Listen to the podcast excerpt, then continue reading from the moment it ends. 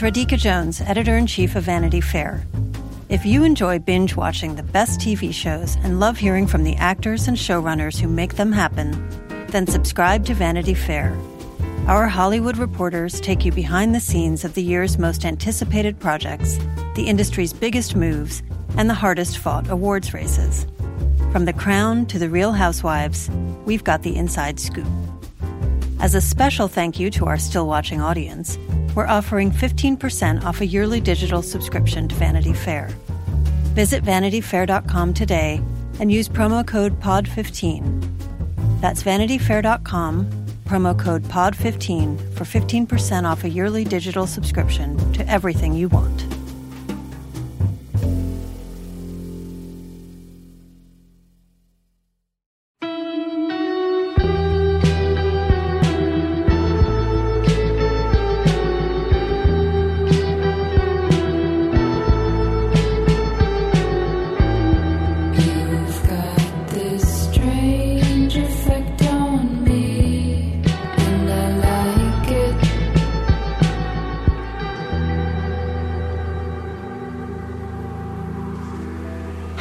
And welcome to Still Watching Nine Perfect Strangers. I'm Vanity Fair senior writer Joanna Robinson.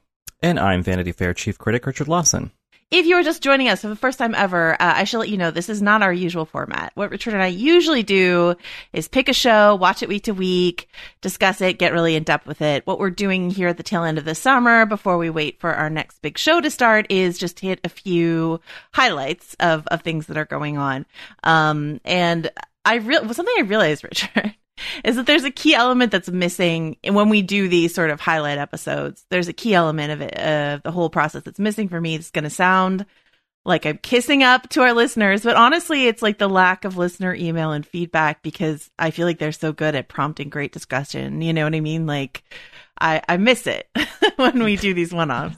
Yeah, no, I agree. They're also really good at theorizing and noticing little things that I don't pick up on and all that. So it, it, I miss, yeah, I miss the kind of sense that we're having at least some kind of virtual conversation. Yeah, larger conversation. And I just like it helped me realize how much those emails make me a better watcher as well. So, um, we miss you guys. Uh, we will be back next week at the beginning of our next sort of, uh, big show, which is American Crime Story colon impeachment. Um, you know, we will have a preview episode for you next week. Katie Rich will be joining us. Uh, the great Katie Rich. Uh, we'll also have interviews galore for that one. So, you know, get, get back on the old emails, dust off your memory of what it was like at the end of the nineties for you. Or if you weren't born yet, tell us that as well. Uh, and, no, if and- you weren't born yet, do not email us. Do not ever acknowledge your youth. I don't want to hear about it. but still watching pod at gmail.com uh is is where you can reach us for that we we want to do this because we've done like you know the other nicole kidman big led sort of mystery prestige shows big little lies the undoing um this is another of course liane moriarty uh book she wrote big little lies and so we we wanted to sort of dig into a little bit. There's a lot of people in this cast also that are huge uh, personal favorites of, of Richard and myself. And so we wanted to just sort of check in. This is going to quote unquote spoil up through episode four, which I think is a good place to check in because it sort of reveals a premise that we couldn't really have talked about in the first three episodes. The first three episodes dropped as kind of a binge. Episode four is is the first of the week to week model that they will be approaching from here out. Uh, so let us premise the story a little bit. Um, this is a story of uh, several people who are having a tough time in their life who go to a very prestigious, very, very, very expensive, very, very hard to get into uh, wellness retreat run by Called the White Lotus. run by uh, a woman named Masha, played by Nicole Kidman, and uh, she's got a couple staff members, but, but we focus on Masha, her her small staff, and these uh, nine perfect strangers. And um, it's it's yes, there's of course a lot of DNA overlap with uh, the White Lotus, which just made a huge splash on HBO. Um, because I'm always thinking about the TV show Lost. I of course think about the TV show Lost, but also like another thing to think about is uh, Survivor, which is in the DNA of both White Lotus and Lost, uh, and uh, is is something that we should all think about when we think about disparate personalities put into a pressure cooker situation. Sort of like Big Brother plus Survivor uh, is what this is. Do you do you feel like that? Like, especially since the premise is this wellness guru has handpicked these individuals as the perfect blend of what she wants to sort of tinker around with. Doesn't it? I mean, it gave me reality show vibes. How does it feel to you? Yeah, reality show vibes for sure. Definitely, I see the Lost in there. Um, you know, it's it's a kind of contemporary tweak, almost on like on a desert island narrative, or like a Westing game, or Agatha Christie kind of thing. Like, Mm. it's not that everyone has connections to one another that they don't know about, but like there is a grander purpose for why they're there that they kind of aren't aware of in the beginning. Um, and I suppose that could be similar to like surprises on Survivor. You know, like turns out, you know, uh, you're actually in different tribes than you thought. You know, whatever. Like like like twists, I guess. Yeah. So we should say in the cast of the show, uh, we've got a lot of great, fantastic folks: Melissa McCarthy, Bobby Cannavale, Michael Shannon, Regina Hall, uh, Samara Weaving. Are there any particular standouts for you in this in this mix? Um, well, I think everyone's pretty good. Um, you know, it's fun to see Luke Evans kind of out of the, I don't know, action movie, you know, historic or like epic kind of stuff that he's done in film a lot. Um, you know, so I like I like seeing him in that. Melvin Gregg, um, who plays Ben on the show, he was really good on season two of American Vandal. I don't know if you ever watched that Netflix show that was Yeah, kind yeah, of a, a I fake documentary um, that was kind of brilliant.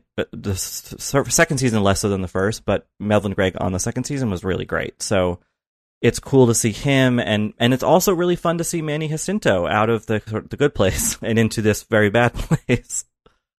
Uh, yeah, looking uh, just very zen and no worse for the wear. Uh, Yeah. yeah. Um. So for me, and I, I talked. We we I should say we have an interview this week with director Jonathan Levine, who directed all the episodes. Something that he said to me in his interview uh, was that he and he was like, I can say this now that people have watched episode four, that this is a uh, psychedelic soap opera. I kind of liked thinking of it in that way. So the thing that is confirmed in episode four that you might have grokked uh, by what happens in episode three is that Masha is microdosing her guests with psilocybin uh, mushrooms. And so some of their cathartic emotional journeys are aided by uh, illicit substances. And um, this is her attempt to sort of uh, have a have a breakthrough in wellness that might gain her notoriety.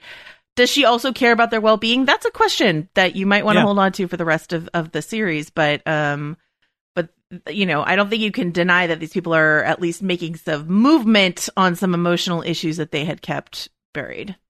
Yeah, and I think that like you know it is a soap opera in some ways, but I think um, whatever character archetypes anyone fills, they don't fill it completely because I you know they they even Masha, who seems to be this kind of nefarious person with a shadowy past, um, is humanized. You know, I mean, I think I think it's similar to the White Lotus in that way, where it's like there is actual genuine pathos here. It's not that like some person is just irredeemably awful or broken or whatever.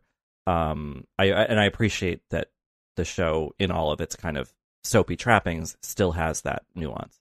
And that's the point of one of these stories is to take archetypes, put them in a pressure cooker, and then dig into the actual human, the things that they have in common um, underneath their veneer of whatever it is that feels like that makes them strangers, right? Um, there's a few interesting pairings that that sort of come out of this. A pairing that I really like is uh, Grace Van Patten plays um, the daughter of of the Marconi family, Zoe, and she has this like connection with uh, Luke Evans's character Lars, and that's one of those unlikely pairing moments that I find really fun to think about uh, in something like this. Like, what would put these two people together, and and I enjoy watching them find common ground. Do you know what I mean?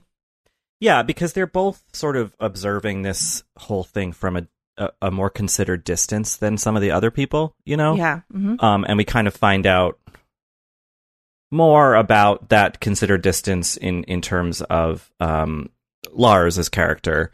Um, and also there is, you know, there. I mean, there are reveals about everyone, but um, Zoe, you know, sh- her sort of position in this world gets fleshed out more. And and yeah, I think that they're they're an interesting actor pairing and, and a certain certainly a character pairing. I, I think it's also I mean it, this felt more inevitable, but it was still nice to watch. It's still been nice to watch rather. Um, you know, Frances um and Tony Mhm. who start the show hating each other, kind of realizing, like you were saying, that they oh they do have some commonality, and it's kind of drawing them together, um, which I'm sure was part of Masha's evil quote plan. I don't know if it's actually evil. evil Um, maybe beneficial plan yeah it's funny yeah. their their encounter which is like the side of the road screaming match right is like it's oh you know like i i appreciate that that jonathan called it a psychedelic soap opera because that is like almost out of classic uh hallmark movie tropes right like the the city the city gal and the roughneck guy or whatever even though he's like a he's a celebrity in his own right right um I love this dynamic. Uh, something that Jonathan pointed out is that Melissa and Bobby are like old friends that have worked together a number of times, and so there's this like nice shorthand there. And I just really, I mean, like it is kind of a classic, uh, you know, unlikely couple will they won't they romance running through the middle of this thing, and I, I just, I really enjoy it. I think Melissa's great. Uh, and Bobby is especially sort of blew me away. Like I, we know that Bobby Cannavale is great. We've known that since the station agent, but like I think, you know, and, and then occasionally he reminds us in a big way. Like Boardwalk Empire was a big time to be reminded, like, yeah, this guy is great. But like I don't think, I don't think we always remember uh that he is one of our our sort of greatest actors. I think uh Yeah. that he has this in him. You know.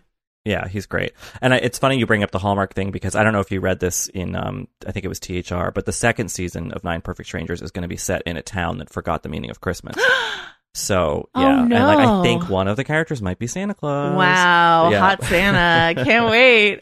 But I think Uh, that I think the Hallmark thing is funny because you're right that there is that kind of like we don't like each other, but maybe we secretly do, you know, or, or we we figure out we like each other over the course of things. Like, but because the show is Hulu and it's more grown up and it's you know, um, it it can kind of tweak that familiar formula in darker ways than we're used to seeing, and I think that like.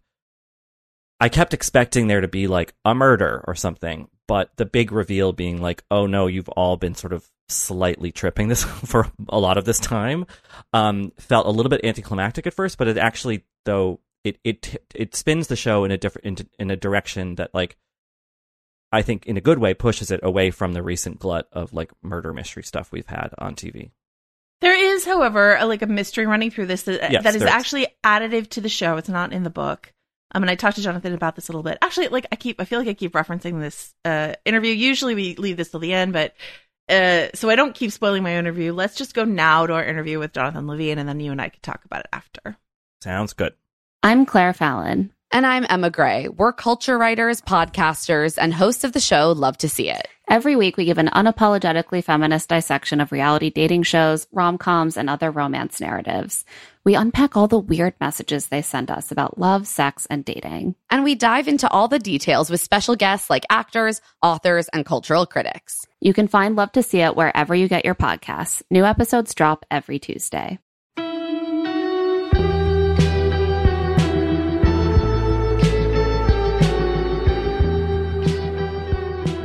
So I, I, I wanted to start by asking you. Uh, uh, there are so many phenomenal performances in the show. It's hard for me to pick one, but the one throughout that sort of just kept knocking me back was Bobby Cannavale, and he is so good in this episode when he sort of like breaks down and confesses this great guilt that he carries from his past. And I was just wondering, like, when you cast Bobby for this for this role, you know, did you expect him to go this this hard? yeah, it's really interesting. I did not know who you were going to pick because we have so many wonderful people. It's Um, true. It's true. Yeah, uh, uh, when when I when we cast Bobby, I mean, casting Bobby was was you know I had I had loved him for a very long time, um, and Melissa, of course, knew him, and and they they'd worked together in. I mean, I think this is like their third thing that they've worked together in. Right. Um, I guess the the short answer is, did I know he was going to do something this good? Like, no, I actually didn't. Like, I was very impressed with even just when he showed up and the way he was sort of carrying himself, the way he looked, I'd asked him to put on a little weight. Um, he was reluctant, but then uh, COVID hit, so I think it just happened anyway. uh, and uh, he, you know, I just even his like when he was making costume choices and stuff, like when we were, ta- you know, the the hat he would wear, or when he would wear like a Planet Hollywood shirt, he seemed to have like a very kind of um, layered, textured, clever approach to this guy. Um, and then, um, you know, that day we, we, we filmed that scene and we, we basically filmed the scene you're talking about, um, where he confesses to Melissa. We filmed it, we had two days to film it because it was one of those things where we would kind of film it at magic hour and our cinematographer, uh, Yves Belanger, only available light. So you basically wait for magic hour and then you can sort of shoot nonstop for about 25, 30 minutes. And, and, and, and, you know, we didn't think we would get the scene, um, in 30 minutes. So we, we kind of scheduled it over two days.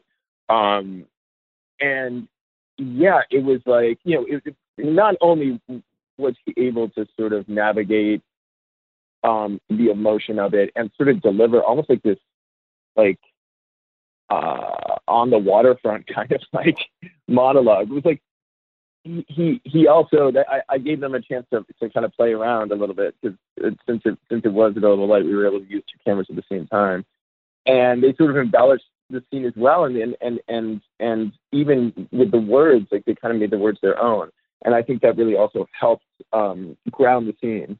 Um, but no, I, I I was pretty blown away by Bobby just across the board and, and his ability to to nail the emotion and, and also just be funny. He's, he's kind of amazing. Yeah. And and how did that existent relationship that he has with Melissa when you when you direct two actors um, who have a a friendship or an established working relationship, um, how does that impact like your job? Is it is it much easier? Is does does that ever get in the way? What is that like for you? I mean, in this particular instance, it was easier. I think, you know, it could probably be harder to, depending on the personalities involved. These guys were just so game um, and had such an easy rapport and also really, um, when analyzing a scene, could really get to the heart of what was working, what wasn't working, and, and you know, could, could help improve um, any scene just, just based on their insight. So, yeah, no, in this particular instance, it was easy. I think I was a little trepidatious because you're kind of just walking into a pre-existing social unit. So I think if they kind of uh, had turned on me, it could have gone bad. But luckily, um, we we all collaborated really beautifully together. And I think the other cool thing was like, even though this is the third thing they've done together, the tone of what we were doing with them was was completely different. It was it was more grounded. Um, it was more romantic. It was more really more dramatic. Um, and I think they were having a really good time doing that. So basically, just you know, I, I was able to um, help navigate these two beautiful scene partners who kind of really knew what they were doing and and and knew what they wanted out of the scenes. And luckily, um, it was exactly kind of spot on for the tone we were going for. You mentioned uh, shooting with um, only available light, and you know it's somewhat self-explanatory, but just you know in case folks uh, listening at home don't know what that means, um, can you sort of explain what it means and, and why you decided to go with that approach? Yeah, I mean, we didn't shoot with available light all the time. I should I should um, clarify. We we shot at every exterior um, was available light, and you know I think that um, basically that just means that you know you're not putting any big movie lights up, Mhm. um, and it, it's it's nice for a couple reasons. One, it just gives you a flexibility as a filmmaker. Um, and two, I think it really, you know, we were in this beautiful, beautiful place, and just having the opportunity to sort of really capture, or just just crudely, like organically, what the light was doing, um, I think was was was really nice. To also kind of amplify the themes of the show, which is like you have these kind of, you know, people who are living in a modern world, and they have been kind of transported to this very um, kind of natural setting. And I think I think for me, seeing the context of these characters in this natural setting and being able to um, use the natural setting in, a, in an organic way um, was really important as well. Um, but plus, like I think you know a lot of cinematographers, and this is perhaps a relic of shooting on film, but a lot of cinematographers do add lights um, to things, and it doesn't make it look better. It's one of those weird kind of contradictions. Um, is that the more light you add, usually the more it looks like a like a like a studio comedy or something like that. It starts to get flat, and like we really wanted to have a sophisticated kind of artful look to it. And so that, um, and you mentioned being able to use two cameras. So without the light, the rigging in the way, you're able to shoot both sides of a conversation at once. Is that what you're saying? Or just coverage from different angles? Yeah, no, without without you know big lights, you can you can sometimes shoot both both characters at the same time, which is which is especially helpful when you have someone like Bobby and Melissa, um, who are such great improvisers. Um, you don't have to like remember what joke someone made up on one side of the camera Right. so that when you turn around, you know what I mean? And Yeah. that's that's actually like what having done movies with Seth Rogen and, and, and stuff like that, it it you know, and these brilliant improvisers, that is um something that you really have to be mindful of is, is when you turn around, you're like, okay, what joke was funny on that side? And you have like, you know, a list of ten of them, but you never really capture the magic of someone actually in real time hearing the line and then perhaps improvising a line back. You know, that's that's that's very important to uh to have two cameras when you're working with um people who like to improvise. Or especially people who are as good at, at it as Melissa. so, uh, so you mentioned the, um, the, you know, this staggeringly beautiful location where you're filming and, and how, how impactful that is to the story. My understanding, correct me if I'm wrong, but my understanding is that this was like a, you know, a COVID dictated shift to shoot where you, where you ended up shooting. And from a production standpoint, when you just, when you decided to shift locations, you know, do you have to rescout like what what is your process in terms of folding in a new new setting to a story that you had already planned maybe elsewhere Yeah, I mean, it was it, it it's so I will tell you the true story, and uh, it is something that could only have happened in this exact moment of the universe because um, basically we were we were meant to shoot in LA, um, and we were let's say about five weeks out, and then it was like that day where the NBA shut down and Tom Hanks got COVID. You know that sort of day. People were like, okay, I guess this is going to be a real serious right um, thing. And and then we just, you know, we pulled the plug. We were about to build sets, and we were about, you know, we were going to kind of. It was hard finding this place in Los Angeles. Um, it was really, really challenging, and so we had we were going to build a lot, and we were going to we, we found like a couple really nice like mansions, but it wasn't going to have this sort of idiosyncratic, unique beauty that we that we really craved. Um, the sets were going to be beautiful, um, but it just was going to be sort of a hodgepodge of a lot of different locations. Um, and then we sort of shut down for a little bit, and we were really hoping, you know, to, to get back up in LA because we had already hired a lot of crew and, and there were a lot of jobs at stake. But it became clear if we wanted to go on our timeline um, that we were going to have to go somewhere else. And so we were probably the, I would say, the first or second production back up because we decided, you know, we had producers who are uh, Australian, famously Australian, uh, Nicole Kidman, and and also my friend Bruna, um, who are both Australian, and Australia was looking like um, they were doing better with COVID than America. So, um, however, we, as the filmmaker, I was not able to fly to Australia and, and scout. Um, there just wasn't the time for that, and nor was there sort of um, I just it, it just logically did not make sense in that in that moment of Mhm. time. So I basically said we kind of sent someone on the ground to like a um wellness places and a few different kind of locations where we could there were a few different hotels where we could take over the whole hotel. And so I picked a location and we found this beautiful place where we did ultimately end up shooting in, in Byron Bay. But I picked it from like FaceTimes and pictures um, which is like you know when you're shooting somewhere for a hundred days or whatever ninety days, it's like a pretty big risk. yeah Um, so I was basically terrified, but I was like, this show's not going to happen unless we kind of pull the trigger on this right now. So when I showed up there, it's like I was pretty nervous. I was like, if I have messed this up, this is going to be um, disastrous. But but luckily, um, when I saw it, it was it was even more beautiful than, than the pictures. Um, and yeah, you know, it wasn't a show kind of born out of COVID, but it was a show that we knew we could we could execute during COVID because it was a small cast. There were not a lot of extras. um, and we could sort of create a little bubble. Um, but we got very lucky being in Byron Bay as well because they, I don't think, had had more than like two COVID cases this whole time. Um, so it was a combination of really bad decision making on my part to pick a location from uh, No. pictures and really good luck.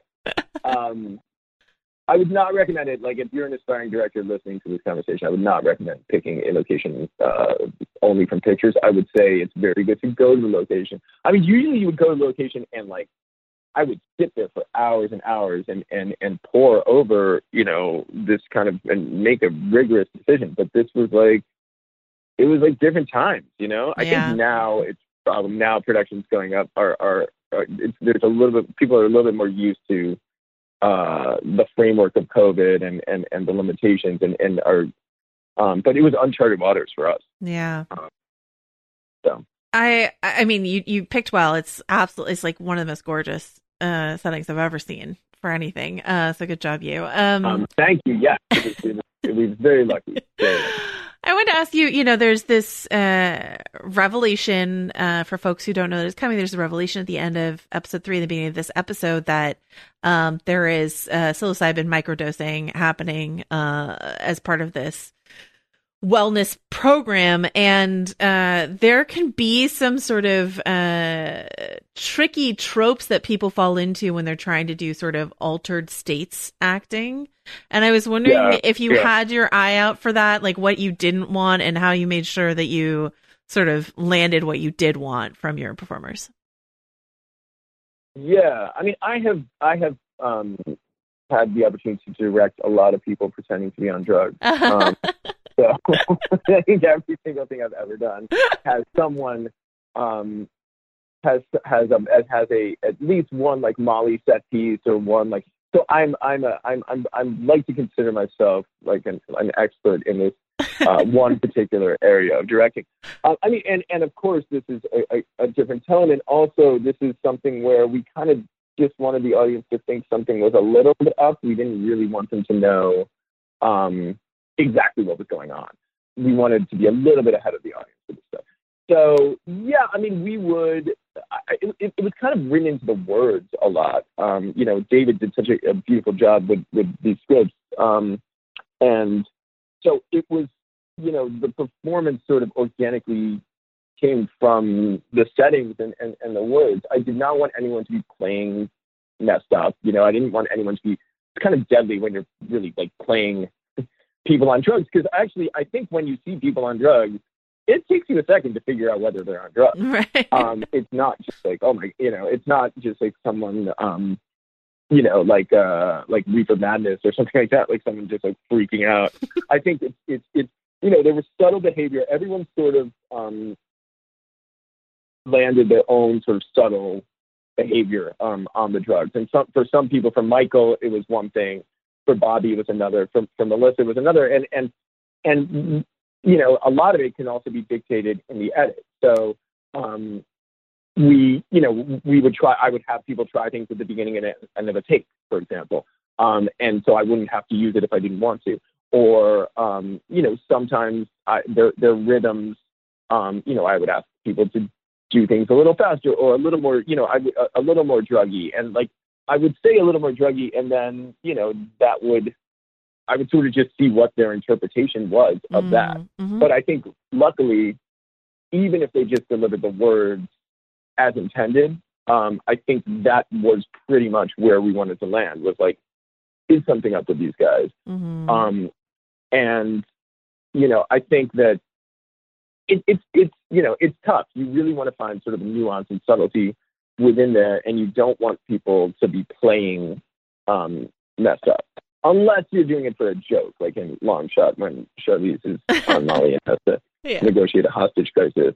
Um, How much? Um, it's I, I I'm like a hu- I'm a huge fan of your film work, and so I just don't know why it didn't occur to me why you were particularly well suited for this aspect of the show until right now. But how much? how much does your camera movement around something like that, like the way that you move the camera around your performances, how does that contribute? Well, that's that's another thing, and that's um, something, especially in episode three, that we were looking at was was using not just camera movement but composition and lens choice to start to indicate that something's getting a little more messed up. Mhm. Like when the guys are sitting around the, the fire and the and the ladies are in the um, hot springs, um, we were doing things with camera and with focus um, that would just sort of show you that things are slightly off. We were using some Dutch angles. We were using a little bit of drifting in and out. Um, and that was all meant to sort of indicate that something is is is not right here. Um, so yeah, that's another tool in in the toolkit is uh, is just you know subtlety with camera, but also kind of um, shooting it in a in a way that you wouldn't if everyone was sober. We we tried to have very shallow depth of field, um, which I guess means basically that only the things that are in on, only like the faces of the characters are sharp and in focus, and the background kind of Mhm. um, goes very soft. Um, we would do subtle things with sound design um, in order to give you that impression that something is not quite right here. You've mentioned you know some of my favorite films as as like some things that you were looking at in order to capture the precise tone that you're going for here, which is something I don't know. The word I would use is unsettling, but like there's comedy, there's drama, there's a lot of stuff going on. You looked, you mentioned Parasite, Melancholia, The Lobster, Get Out, um, Picnic at Hanging Rock, all this stuff. And so I guess I'm just curious when you're looking at these other films or or whatever you're looking at how exactly do you transplant that inspiration? Is it just something that seeps into what you're doing, or are you actively trying to uh, insert certain um, shots, or, or, or what does that look like for you? It is more like a subconscious thing, um, Mhm. and I think yeah, it, it, it especially when I'm doing something that's hard to place, like genre wise. I mean, I guess genre wise now I can sort of say that I, I see it as like kind of like a psychedelic soap opera a little bit. Um, so I, I think, um, you know, I, so I think um, looking at all those things, no, I'm not like I, I, I, will pull stills from from various um, from various movies, from various reference movies, and I'll put them up. Usually, I'll put them up on my wall in my office um, when I'm directing. I didn't have an office on this one because of COVID, so I just kind of kept them in in on my iPad. Um, and no, it's not really like that overt a like, you know, I want to steal this shot from here or this shot from here. I think uh, I would talk to my cinematographer, um, I would talk to my production designer, and I would say like, this is what I like about this element of this, or I would say, you know, in this this could be like this scene um, in you know uh, Repulsion, for example, or um, which which we we did kind of get, uh, borrow a little bit from their um, color palette and some of their compositions. Um, it's more just a feeling, you know. It's more you just wanted to kind of uh, infuse the soul of, of the piece with with a little bit of its DNA.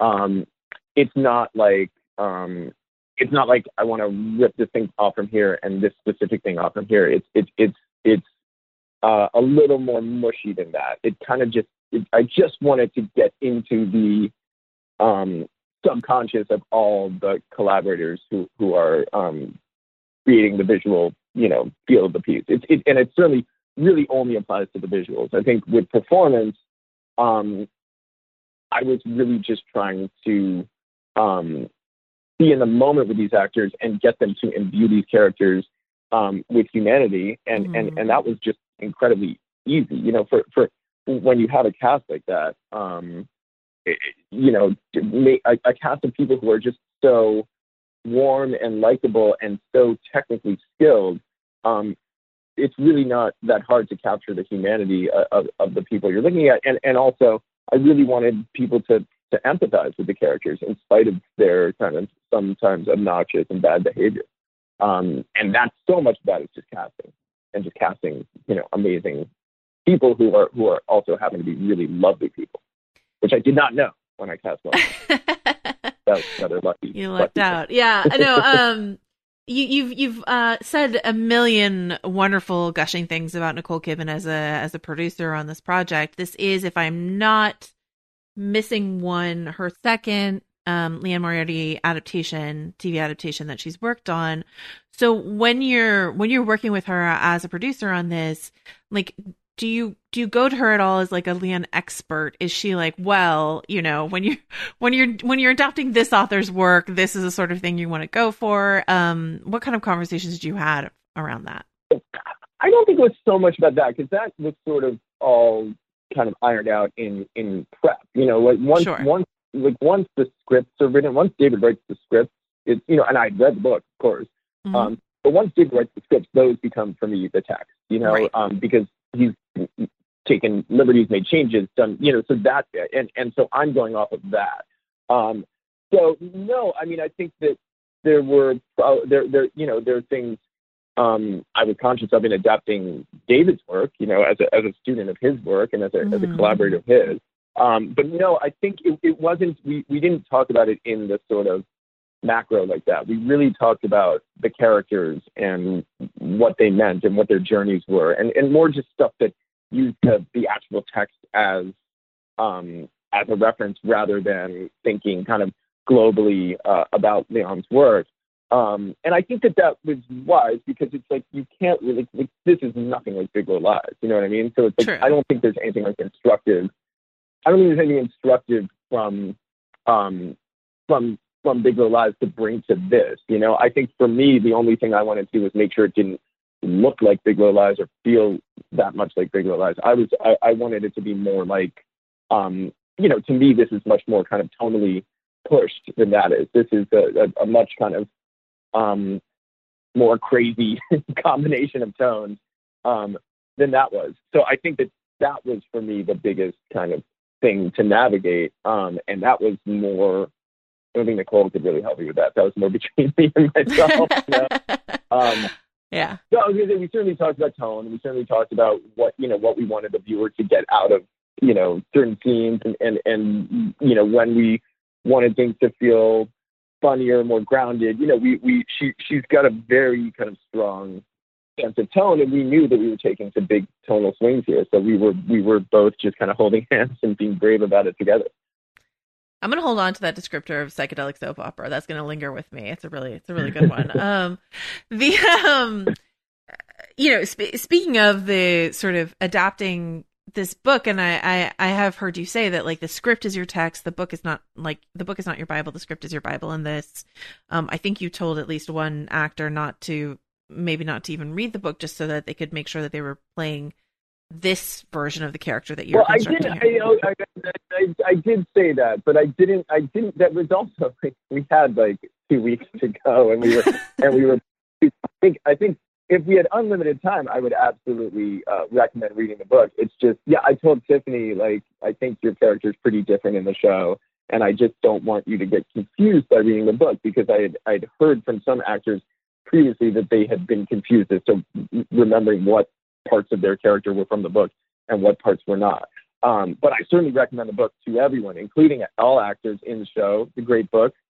I don't know how we, we I, I would I would give you a link to it now. I, I definitely, I, I definitely didn't think you were uh, anti-literacy or anti the book or anything like that. But I wanted, I, I wanted to ask you about this. This, uh, there's a significant difference. I don't think it's a spoiler to say that like some of this mystery element of like what's going on with Masha and who is who is harassing her, and there's this episode ends on this big Yeah.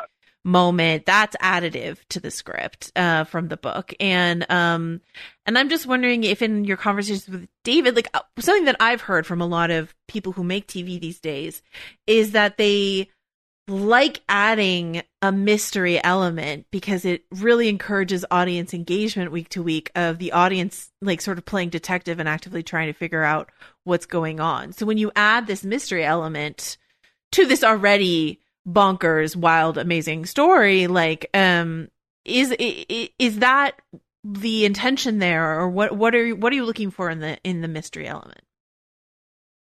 Yeah, I mean, I think you know, not to speak too much for David, but I think that um, the the book is this you know beautiful um, piece that gets you really inside um, all the heads of, of, of these characters, and that's something that is very well suited to the literary form, right?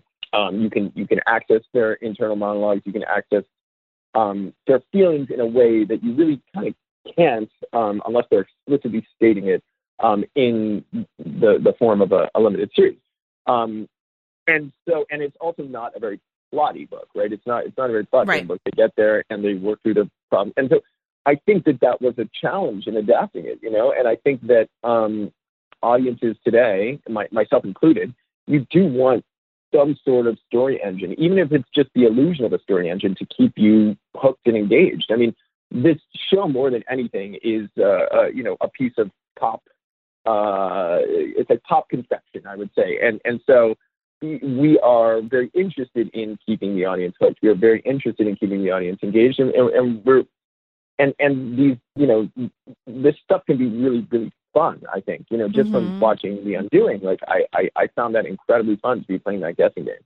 Um, so I think that that adding that mystery and, and a few other things that we add that you'll you'll see coming coming up um, is is designed to do just that. Um, is designed to give you um, enough to stay hooked in that way that you'll stick around for the characters' revelations and the the the, the humanity and and and the the arcs of these characters, um, which to me is like the you know the most compelling part of the show. But I but I also understand um, the role of uh, the mystery and and and I really enjoy it as a viewer.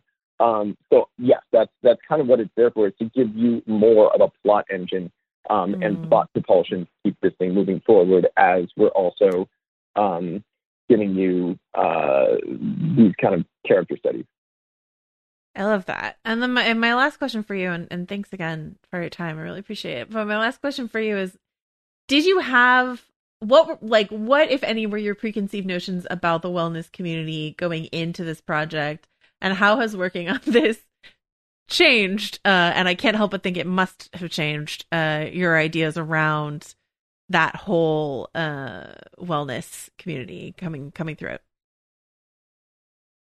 Yeah, I mean, it's it's so interesting because I, I, I think I am like a lot of the characters in the book in in in that I'm both easily susceptible to like the idea that someone can help me, and I'm also very skeptical of it. So, um, but I'm also so so I understood where all these characters were coming from. You know, I I, I am um, I, I empathize with where all these characters were coming from um, you know, I feel like they find themselves in a very particular situation so that is not a situation I would I would find myself in. But but but I do think if I went to a retreat and um, someone was microdosing me with with, with mushrooms, um, I would be intrigued. I would stick around.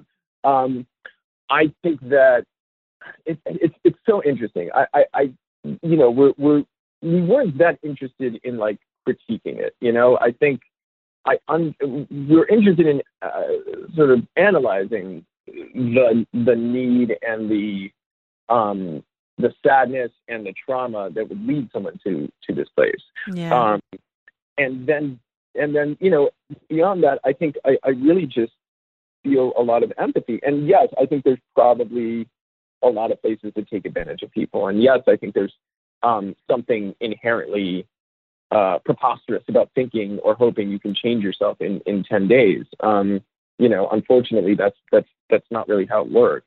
Um, but I certainly understand the instinct to want to, and I certainly, um, I certainly, uh, I don't think people are foolish for, for, for trying stuff.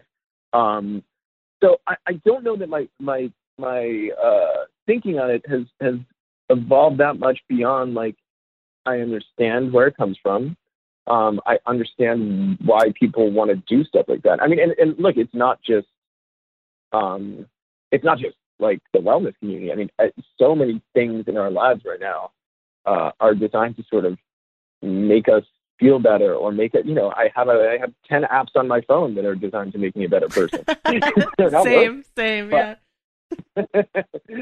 so it's like you know, I just think it's it's it's you know, look, we live in like a really scary kind of uh, time right now. Um, Yeah. You know, and and and I think that um, I think that it, it's it's not just it's not just COVID. It's not just you know all, all the innumerable kind of things that are going on in the world. It's like we all have these phones, and we're all addicted to these phones, and we're all looking at Instagram and seeing people living lives that seem better than ours, and we're all you know it, it, it's just it's just I find it to be incredibly complicated. and fascinating. But I but I will say that I think um, I truly understand it. Um, I truly understand the instinct, and um, and I, I I don't know. I just I I I, I would hope that we could all kind of uh, come to the revelation that like if you want to be happier, if you want to live a healthier life, if you want to that that that that's hard work and that's not something that you can find in an app or in a in a 10 day um, wellness program. Um, but I but I certainly uh, you know if something sh- if someone was like hey you can go to this place and uh, maybe they'll drink a smoothie and maybe there'll be some uh, mushrooms in it and may, you know I'd be like okay cool um, I will uh, I will sign up especially if it was exclusive especially if it's like you can't get in I'd be like I really want to get in.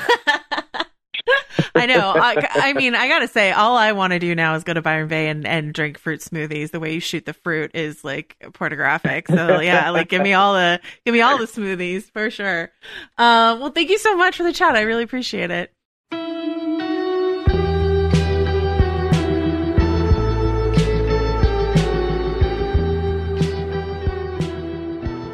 Okay, so something that he said, like, this is actually a question I didn't uh, expect him to answer as honestly as he did, but I was like, you know, was the mystery put in there for that sort of, uh, you know, similar to a reason that Mike White puts a dead body in the beauty of the White Lotus, like this thing that it's hard nowadays to uh, get uh, prestige television made without, uh, you know, a big mystery to hook the audience. So is it there to like keep them hooked? And he was just sort of like, yeah, not in like a really opportunistic way, but just sort of like, of course you want your audience like engaged and curious about your show. So if you if you drop a little mystery in there, uh, what's going on with Masha, who's threatening her, uh, that's a way to get people sort of talking week to week about about what might be going on. Do you like? Is there? Does that feel at all manipulative to you, or does that feel just perfectly fine? It doesn't feel manipulative, but something I because I reviewed the show, something that I mentioned in that review that bothered me about the series was that like it does feel like after four episodes that we should be out of the kind of introductory phase of the series, like halfway through these eight episodes, and I kind of still feel like it's been a lot of preamble, you know, and to get the fourth episode kind of clarifying the circumstances in a way that we can then move forward, that that that arrival feels a little bit late. Um, and I also I do kind of wonder, I think you and I have talked about this, uh, maybe on Little Gold Men or other podcasts, but about like the Netflix problem of like, well, we need to stretch it to 13 episodes for I don't know algorithmic reasons or something. And I feel like that can work well for storytelling, but sometimes it feels detrimental. And I kind of almost wondered like if they had been limited, if Nine Perfect Strangers had been limited to six episodes, let's say, so six hour story versus an eight hour one, like maybe some of that storytelling in the earlier episodes would have been a bit more efficient. The other thing that's interesting about that, though, is um, this ties back into a conversation we had over on Little Gold Men about the Ted Lasso conversation that people are having about season two. Something I found out this morning that I didn't know is that the first three episodes of Ted Lasso, when they wrote them, they thought they were going to be dropped at once in a binge Mm, because mhm. there is this hybrid binge week to week that people are experimenting with. That's what's going on with Nine Perfect Strangers. That's what happened with the flight attendant. You know, like get, get people hooked with a little mini binge and then draw them out week to week. Um, that's not what happened. Ted Lasso. Those episodes unspooled week to week, and um, I have to wonder if maybe you know, if people had seen all those episodes, those first three episodes at once, they wouldn't have some of the questions that they have about Ted Lasso season two. And similarly, those three episodes, first three episodes of Nine Perfect Strangers were dropped in a binge. So maybe they were written with the idea that like someone's just going to sit down and power through these, and then they won't. f- It won't feel like it's drawn out if someone watches it all at once. Do you know what Right. I mean? Yeah, that's true. Yeah. Yeah. I think if you were doing the first chunk of this series, you know, every Tuesday night or whatever, like that, it could get even, you know, that would be pretty, I think, um, frustrating. Um, but yeah, I guess arriving at the end of episode three where, um, God, I forget the, the character played by Asher Keddie, who was kind of the lone Australian Heather, Heather, in, yeah. yeah, Heather, uh, in this Australian production. um, well, at least shot in Australia. Um, she, you know, the, the episode ending with Heather being like, "Are you drugging us?" Which is a great moment, and it's like, it kind of, zooms in on her face and then kind of pulls back across the table as they all turn to look at Masha. You know, um, if you're going to watch those three episodes in a binge or like when it's all available on Hulu, which I guess a lot of people did, um, that is a satisfying ending. But I think I watched it more piecemeal because I had screeners. Yeah, and I mean, I, I think it's worth talking about this show. uh, There's only been four episodes so far, but the show hasn't landed with like as big of a splash as some of the other um, similar shows. However, I was talking about this in a in a meeting we just had, but like the thing to remember about something like White Lotus or even The Undoing is that I feel like people didn't really get caught up, and even Mare, you know, Mare happened a little earlier, but those shows that people get kind of obsessive about usually they wait a little bit and then get obsessed in the last two to three weeks. That's the pattern that I've been seeing anyway. Oh, for Um, sure. yeah. And and I think that like that is a, a viewing pattern that we I mean, you can't really get used to something that's that kind of erratic and unpredictable, but like at least we can expect the unexpected in terms of like when people are watching things. And I think, you know, a small fraction of people in this country and around the world are actually on Twitter. But I know that like Twitter and other media coverage of shows is pervasive enough that like you see people being like, "All right, fine, I'll watch it," you know, and then they catch up with White Lotus Right. or whatever, and then they like it, and then they're they're there for the last two episodes or whatever when everyone else is watching them. So that could happen with this, yeah. And because it, It- has such a big cast that like I, f- I feel like people will have to be drawn to it eventually. Well, let's talk about um I think someone that you especially like or someone I like Regina Hall. Uh I, I don't think it's a spoiler to say. Basically, we get like people have their one-on-one sessions with Masha, and it's not like there are um there are character-centric episodes per se. It's not like oh, this is the Heather episode and this is the you know whatever episode, the Zoe episode. Um, but in those one-on-one sessions, we do get a little bit more of that sort of in treatment, deeper character work with a given character. And then usually after that there is some sort of like explosion. We do see a sort of explosion from regina hall in this episode in that sort of dummy uh, exercise. Uh she's playing this like bottled up nice woman who has a lot simmering underneath. Regina hall is a, a performer we like. Well what do you what do you think of this marriage of performer and character? I think it's fun. I mean, I think Regina Hall has been so good in such varied things, you know, um, done great television work. She's in the scary movie movies, at least one of them. Um, and then she was so good in Support the Girls, uh, a film that came out a few years ago that Mhm. we at the New York Film Critics Circle gave her Best Actress for that, which I was very happy about. And so you see her in this role in the beginning, and it's fun seeing her as the sort of not dowdy, but sort of like, oh, like gee whiz, you know, kind of like innocent, mm-hmm. um, clearly who's a little bit frayed at the her edges, you know, um, and then having that break into something much darker is, I think, a great arc to play and one that I haven't seen Regina Hall do, and I think also a, a lot of black actors don't get to play that kind of like you know that sort of guileless seemingly guileless innocent sort of like just i'm just a mom you know like that's such a kind of cliche of like midwestern white womanhood or whatever and so it's fun to see regina hall get the opportunity to play that character and then to have new dimensions of that character revealed as the episodes go It reminds me a lot of uh, what Yvette Nicole Brown did on Community, like a similar um, Mhm. sort of vibe to that, but with the potential to break out of it in an even bigger way than Yvette Nicole Brown occasionally got to do on that show. But yeah, I, I do, I do. I think it's an interesting role for this character. It is interesting. I mean, I just think Regina Hall is so beautiful, so it is like it is interesting to try to cast her in like a dowdy, a dowdy sort of uh, space. But uh, like a we'll wig can do a lot but it can't do that much is usually an, a sort of author avatar of sorts, certainly like a, a main character we're rooting for. And if there is a main guest of the various guests we're watching here, um, it is Frances. Um, I actually love this for Melissa. Um, like totally this show is trying to do something that is a little hard to wrap your arms around sometimes, right? Because there's like comedy and there's drama and there's all this sort of stuff. So you, it's an unpredictable and kind of unsettling vibe. And i think that's actually what they're going for but like it can be hard to sort of grok on. And but what it means is that i think melissa is in a really interesting space where she's like naturally funny. And she according to jonathan levine she you know improvised plenty. But like there's this enormous sadness. And of course we've seen melissa do some great dramatic work um but uh, i just think this is an interesting like blend for her um what do you think Yeah, I mean, I you know, I I think you and I both love her work in Can You Ever Forgive Me? Um, Yeah. the uh, Marielle Heller film from a couple years ago uh, that got her a lot of awards and an Oscar nomination, everything like that. And it was such a great marriage of her comic sensibilities and her other acting abilities, you know, and um, that kind of weariness. Also, a writer. Um, so I think this is kind of a tweak on that, kind of amped up for the tone of the series. Um, but she's really good at playing uh frustration you know?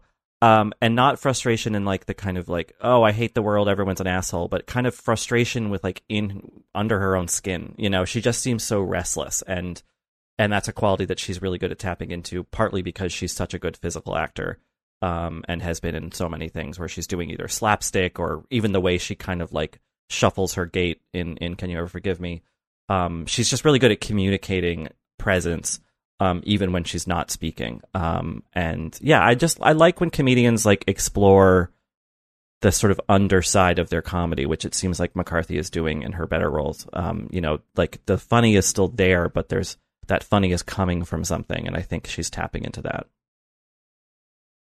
The last actor I want to like sort of take a tour through here is Michael Shannon, and something that I thought was really interesting um, is that he kept um, saying that he didn't think he was the right actor for the part.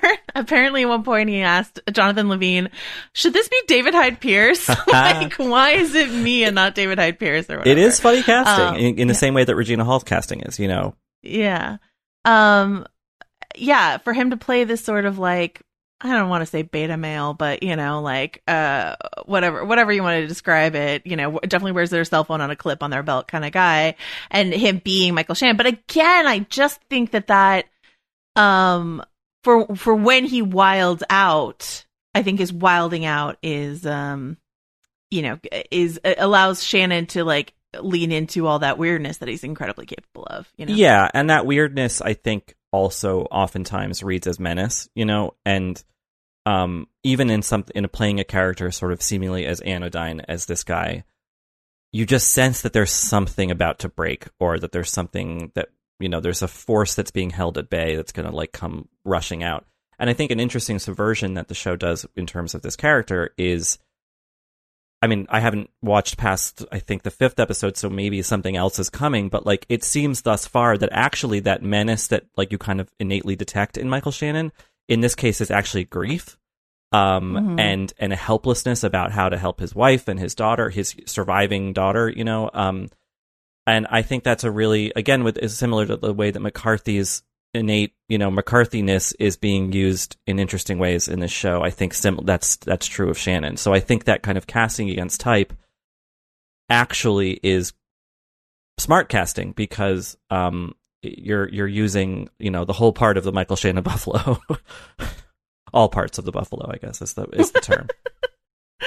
Um, the Michael Shannon Buffalo is my new uh band name. Um, all right. So I mean, i i you know, i if you were to keep watching the show, Richard, which um, you know, is obviously what the people who made it would want you to do, what would you want to see um happen in in the final episodes that would get you sort of even more excited about the show as it exists?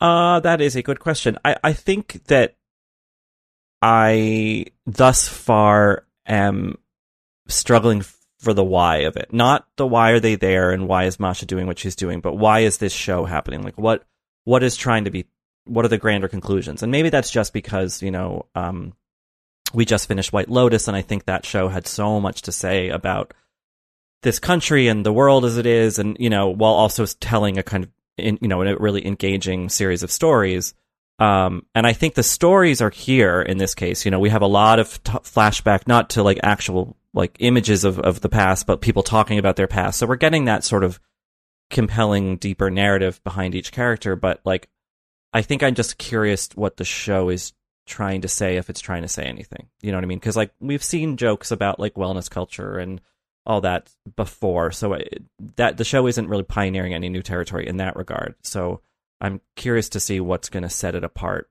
uh, from everything else thematically. I'm also interested to hear. Um, I have read the book, so I'm I'm curious about this mystery element, and if if as it resolves, it will feel sort of organically connected to what the original story is trying to do there. And um, I think, I think I'll say this: I'm always excited to see Nicole Kidman do a big performance, and she's doing like a big performance. There's there's a fun wig and a fun accent all together in the shaker here in the smoothie of of this of this performance. Uh and it's a beautiful show in terms of like they shot it in byron bay and it's like completely gorgeous and like i want to exist in that geodesic sort of dome space that they have stuff like that. Um and i do like these opportunities for these actors but I I am curious to see how it all sort of hangs together in the end.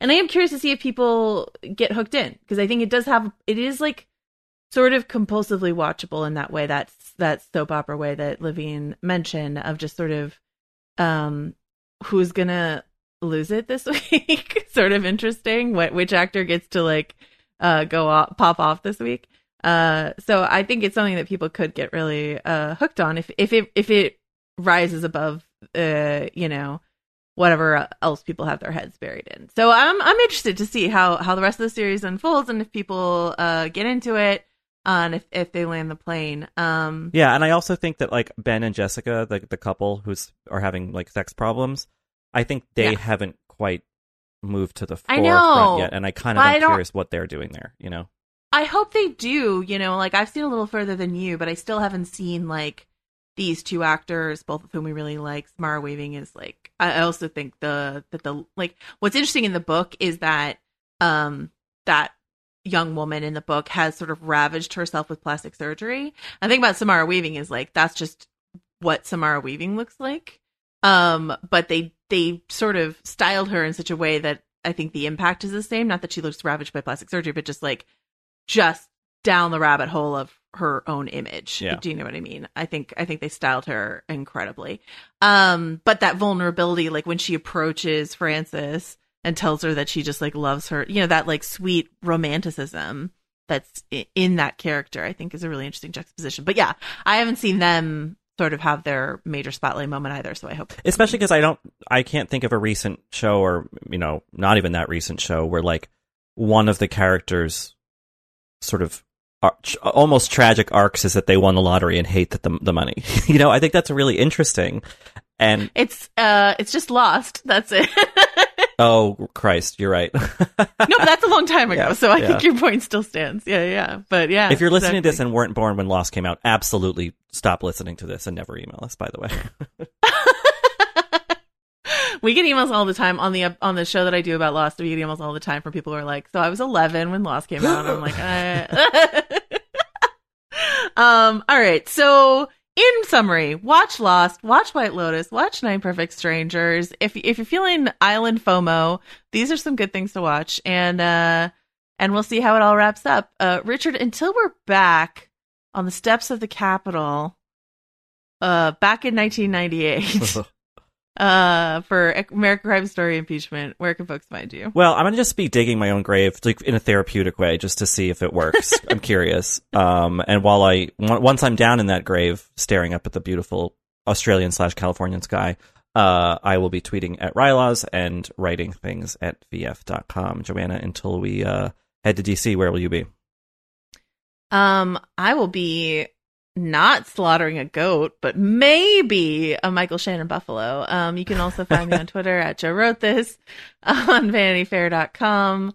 And yeah, we'll be we'll be back with with uh with our berets on for American Crime Story impeachment uh next week. Bye.